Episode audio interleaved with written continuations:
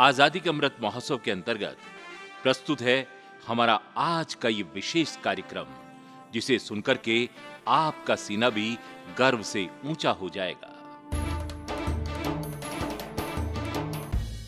श्रोताओं, नब्बे दशमलव आठ मेगा पर आपने ट्यून किया है रेडियो आज़ाद हिंद, देश का चैनल देश के लिए। श्रोताओं, आज का हमारा विशेष कार्यक्रम केंद्रित है राष्ट्रीय एकता के सूत्रधार सरदार वल्लभ भाई पटेल पर।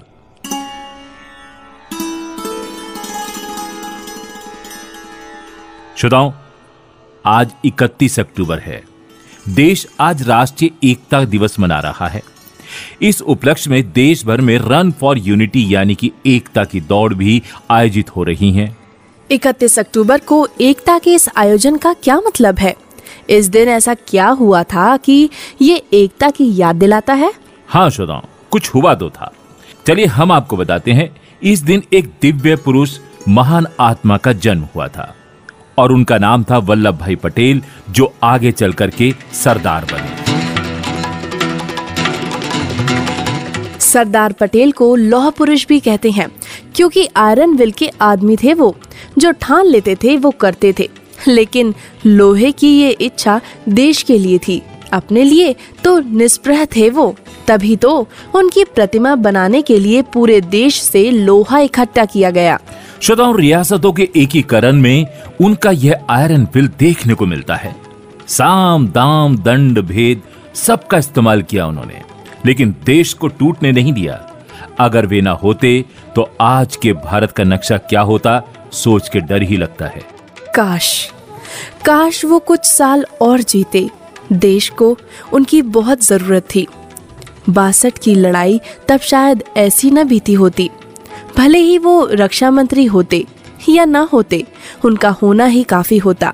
जिस देश को स्वरूप देने में उन्होंने अपनी जान लगा दी थी, उसका स्वरूप एक दुश्मन को यूँ ना बिगाड़ने देते।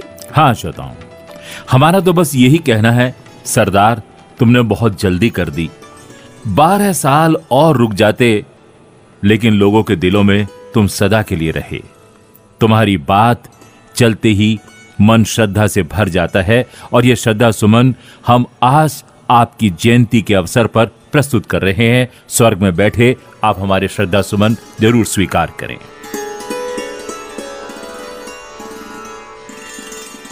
नेहरू और पटेल दोनों भारत के महान राजनेता थे।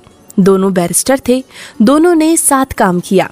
इसलिए दोनों की तुलना सहज ही हो जाती है। कहते हैं, सरदार कर्मयोगी थे। नेहरू सोचते रहते थे और पटेल कर डालते थे। नेहरू शास्त्रों के ज्ञाता थे तो पटेल शास्त्र के पुजारी थे। श्रोताओं, नेहरू की तरह पटेल ने भी उच्च शिक्षा पाई थी, परंतु उनमें किंचित भी अहंकार नहीं था। वे स्वयं कहा करते थे, मैंने कला या विज्ञान के विशाल गगन में ऊँची उड़ाने नहीं भरी हैं। मेरा विकास कच्ची झोपड़ियों में गरीब किसान के खेतों की भूमि में और शहरों के गंदे मकानों में हुआ है। देश की स्वतंत्रता के पश्चात सरदार पटेल भारत के उप प्रधानमंत्री के साथ प्रथम गृह सूचना तथा रियासत विभाग के मंत्री भी बने। इस रूप में उनकी महानतम देन थी पाँच सौ बासठ छोटी बड़ी रियासतों का भारतीय संघ में विलीनीकरण। और श्रोताओं ये बहुत बड़ा काम था। बहुत मुश्किल और बहुत जटिल भी था। किसी को मानकर, किसी को मनाकर, किसी को धमकाकर, किसी को डंडे के बल पर उन्होंने काबू किया और देश के लिए वो सब कुछ किया उन्होंने जो उन्होंने सोचा था। उन्हें भारतीय बिस्मार्क कहा जाता है, लेकिन उनका काम बिस्मार्क से अधिक जटिल और मुश्किल था। लंदन के टाइम्स ने लिखा बिस्मार्क की सफलताएँ पटेल के सामने महत्वहीन रह जाती हैं। श्रोताओं, इसमें कोई शक नहीं है कि भारत का आज का नक्शा बहुत हद तक पटेल की ही देन है। नहीं तो आज देश का आकार एक कटी फटी रोटी के आकार का होता। हमारे अंदर बाहर न जाने कितने दुश्मन देश में ही होते। रामचंद्र गुहा लिखते हैं कि भारत में हुए सभी कामों की तुलना में पटेल द्वारा देश के एकीकरण का काम सबसे महत्वपूर्ण काम था।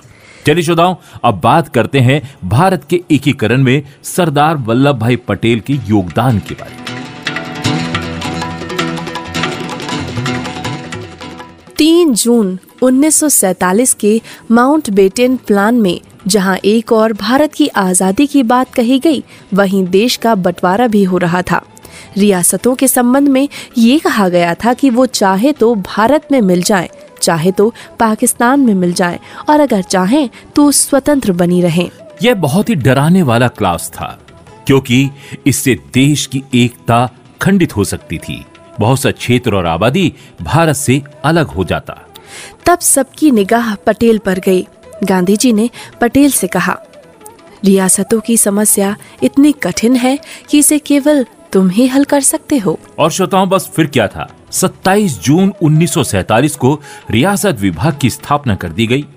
अपने काम को अंजाम देने के लिए पटेल ने अपना दाहिना हाथ वीपी मैनन को बनाया और उन्हें रियासत मंत्रालय का चीफ सेक्रेटरी नियुक्त कर दिया गया। राजाओं को राज़ी करने के लिए पटेल ने उनके साथ अनौपचारिक बैठकें की।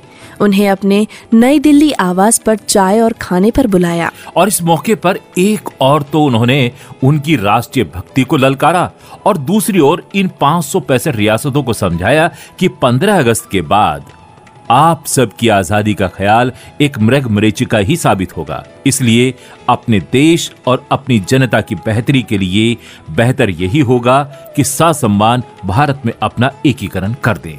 उन्होंने इन राजाओं और नवाबों के समक्ष प्रीवी पर्स जैसी लुभावने प्रस्ताव भी रखे। ये लालच और छड़ी की नीति थी। इतने के बावजूद जो नहीं मानने वाले थे, उनके खिलाफ ताकत के इस्तेमाल का विकल्प उन्होंने खोल रखा था।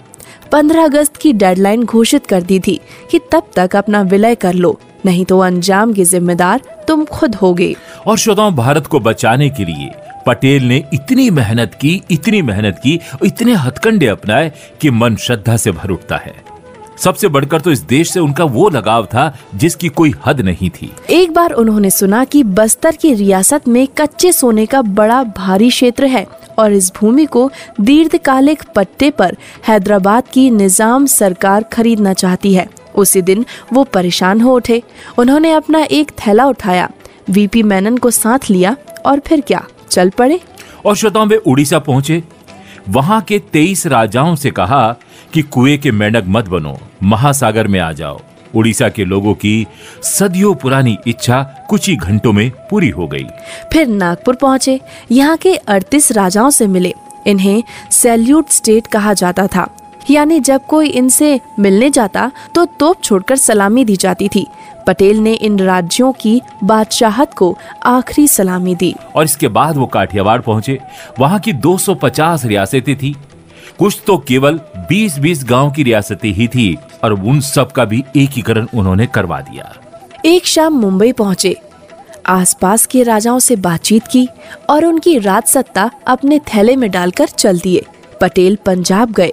पटियाला का खजाना देखा तो खाली था। श्रोताओं फरीदकोट के राजा ने कुछ अनाकानी की। सरदार पटेल ने फरीदकोट के नक्शे पर अपनी लाल पेंसिल घुमाते हुए केवल इतना पूछा कि क्या मर्ज़ी है? राजा काँप उठा। और आखिर 15 अगस्त 1947 तक केवल तीन रियासतें, कश्मीर, जूनागढ़ और हैदराबाद को छोड़ करके उस लोहो पुरुष ने सभी रियासतों को भारत में मिला दिया।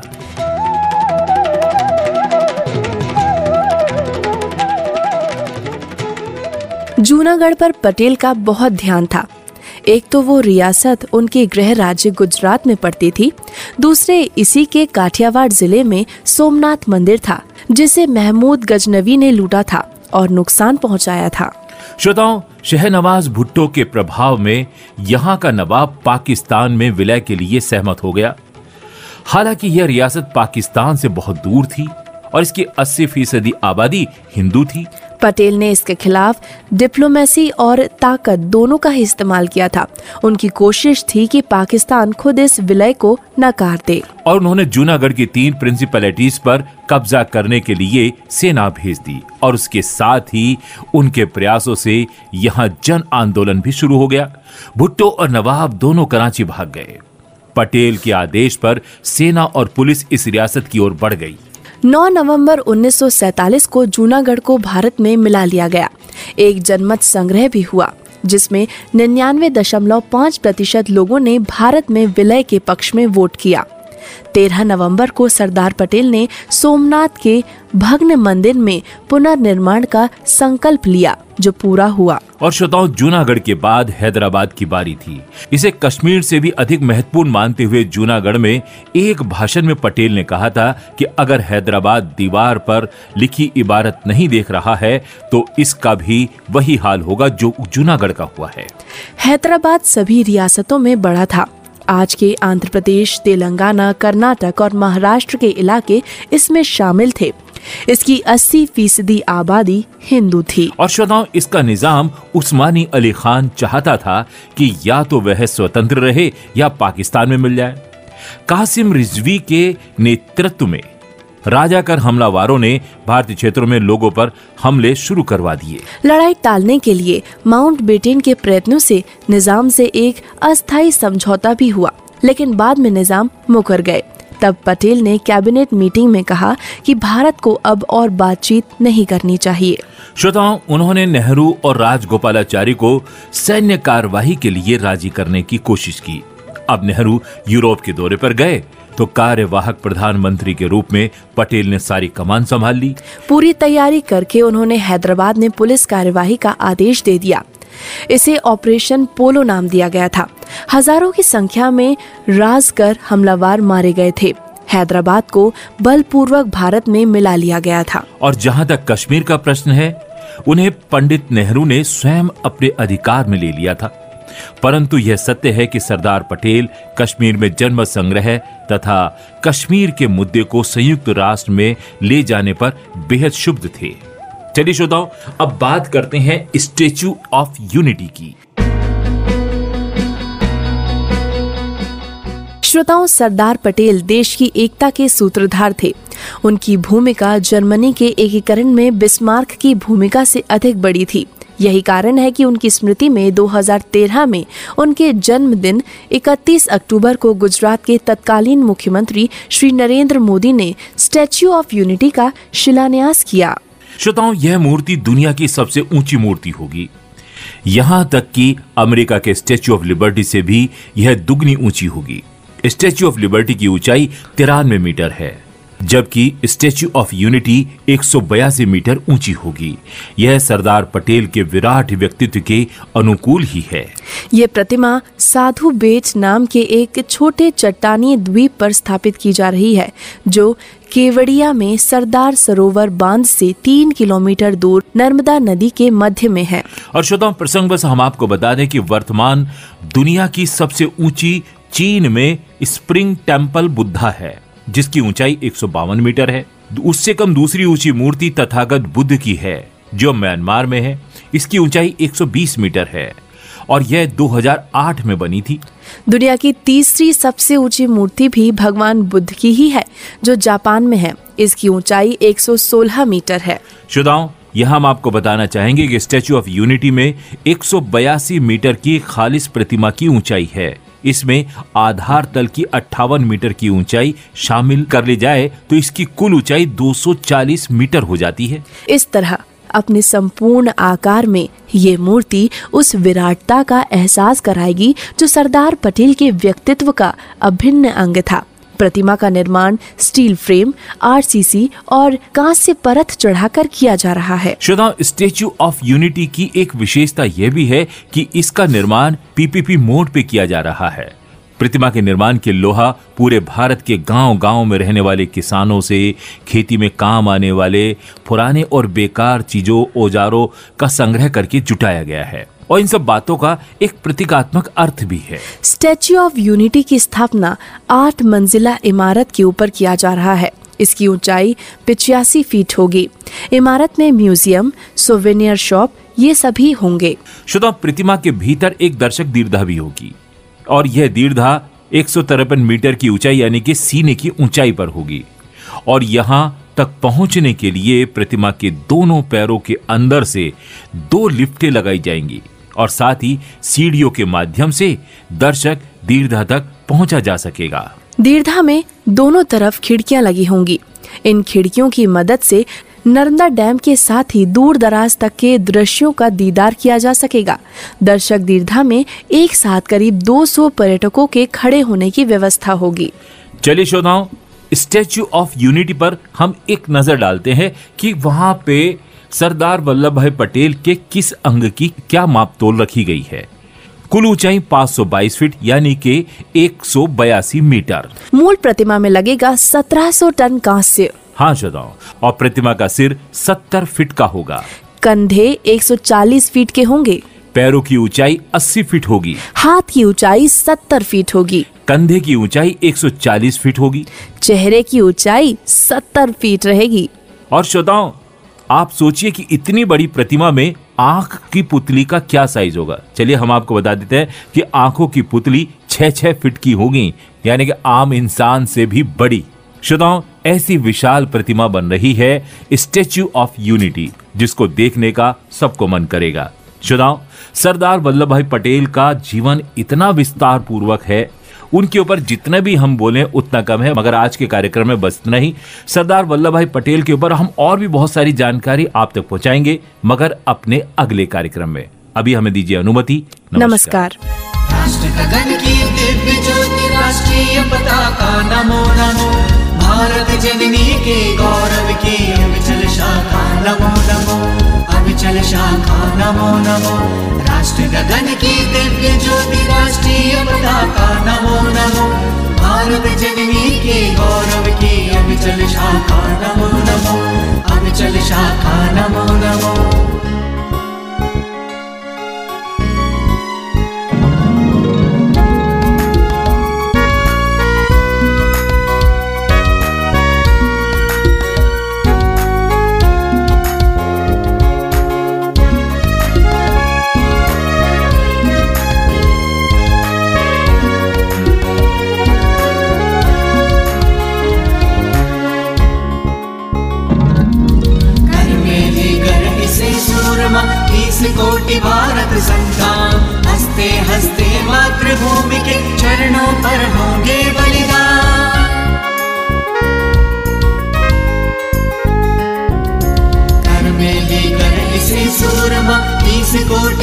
भारत संतान। हँसते हँसते मातृभूमि के चरणों पर होंगे बलिदान।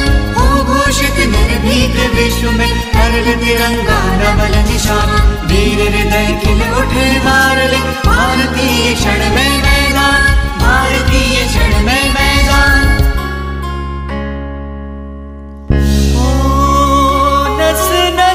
में व्याप्त चरित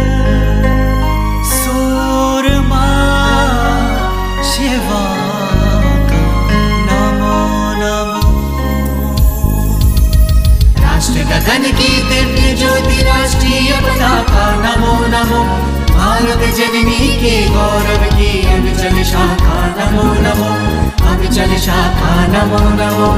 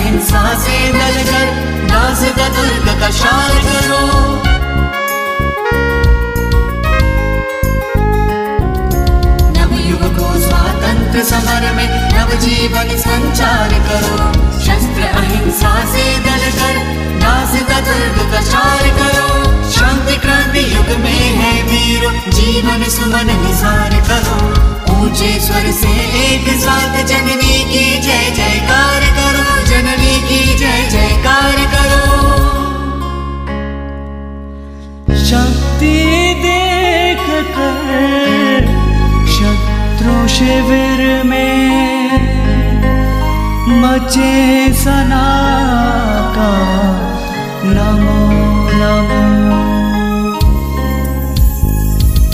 राष्ट्र गगन की दिव्य ज्योति, राष्ट्रीय पताका, नमो नमो।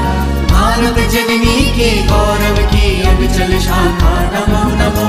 अविचल शाखा, नमो नमो।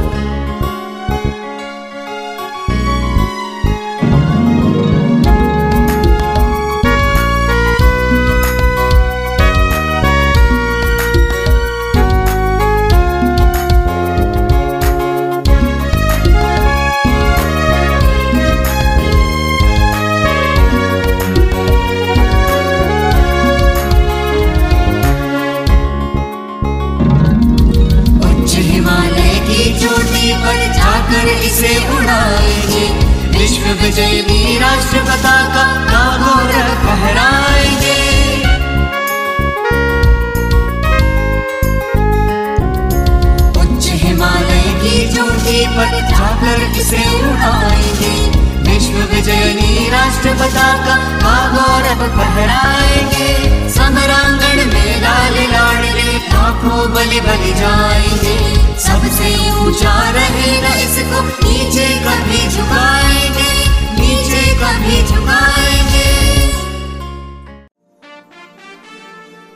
अभी आप सुन रहे थे आज़ादी का अमृत महोत्सव के अंतर्गत हमारा आज का ये विशेष कार्यक्रम।